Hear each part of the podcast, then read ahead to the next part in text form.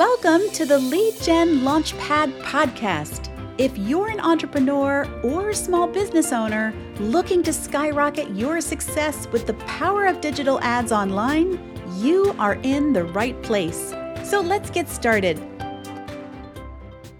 Every so often, the question of whether or not Facebook and Instagram will continue to be the king and queen of online advertising comes up. If you do a search on Google for the end of Facebook, you'll see articles dating back over a decade as people have been predicting the demise of this platform for years.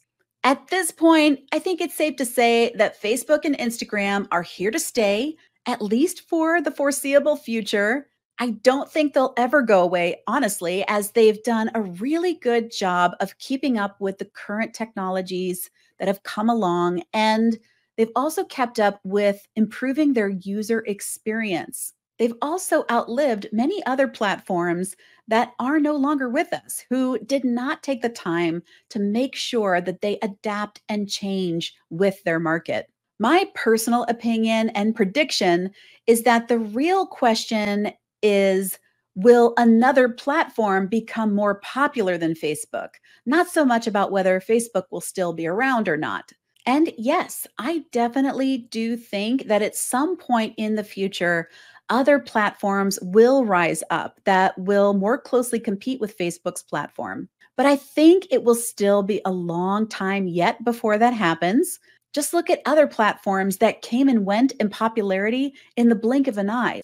Many people are creatures of habit, and we have a really hard time getting used to new platforms. But I also think that we have a bit of social media fatigue. And at the end of the day, most of us really don't want to have to learn and establish ourselves on another new platform. However, that being said, I do believe in being prepared and continuing to update our skills so that we can stay one step ahead and adapt to any changes that would affect our own niche.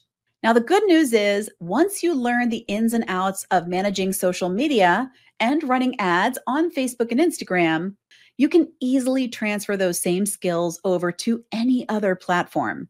Because right now, all those other platforms are modeling what Facebook and Instagram are doing since they know how popular and successful they are. So if you know how to run ads on Facebook and Instagram, for example, you will have no problem learning how to run ads on, say, Google, YouTube, LinkedIn, or TikTok because they're all so similar in how they work.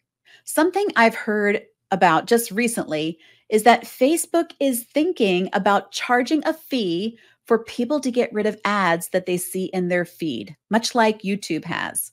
Now, full disclosure, I am someone who pays YouTube to not see ads because in recent months, the amount of ads throughout their videos had become incredibly annoying and they really disrupted the viewing experience. It didn't used to be that bad, but about a year ago, they made some changes and started adding ads to all of their videos, even to channels that were not monetized yet. And they also added a feature that would run ads every few minutes throughout a video. So, in that case, the fee was well worth it. It for sure was worth it to me. But I will say this on Facebook and Instagram, we're not forced to watch an ad in order to consume content. At least not now, we aren't.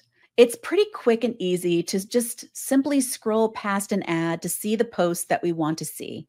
I know some people don't like having ads in their feed at all. So maybe those people would find spending the money worth it to not see ads in their Facebook and Instagram feeds. But I think for most people, the ads are just not intrusive enough to the experience to make it worth spending money to not see them. Now, if this does go through, I know a big question that you'll probably hear is if it's still worth it to run Facebook and Instagram ads with this new feature. In response to that, I would remind them of YouTube's example. There are approximately 2 billion users on that platform alone and only about 80 million people pay to have ads removed. Now, that sounds like a lot, but that means more than half are still watching ads and saving a buck.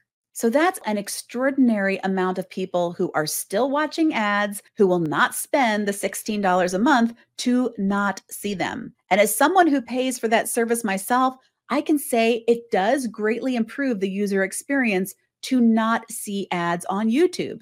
So I really understand the value for that particular platform. But on Facebook, as far as the formatting and the way that it is now on that platform, I don't see how not having ads would add all that much to the user experience. So I personally would not pay the money for that on Facebook or Instagram. It's just not worth it to me. So I think if this rolls out, there will be far, far fewer people interested in paying for it than there would be on YouTube. But even if it is the same, just like YouTube, there will be well over a billion people who will not pay the money for this service and will still be viewing ads. I really do think that the impact will be negligible. And remember, paid ads is one of Facebook's biggest sources of income.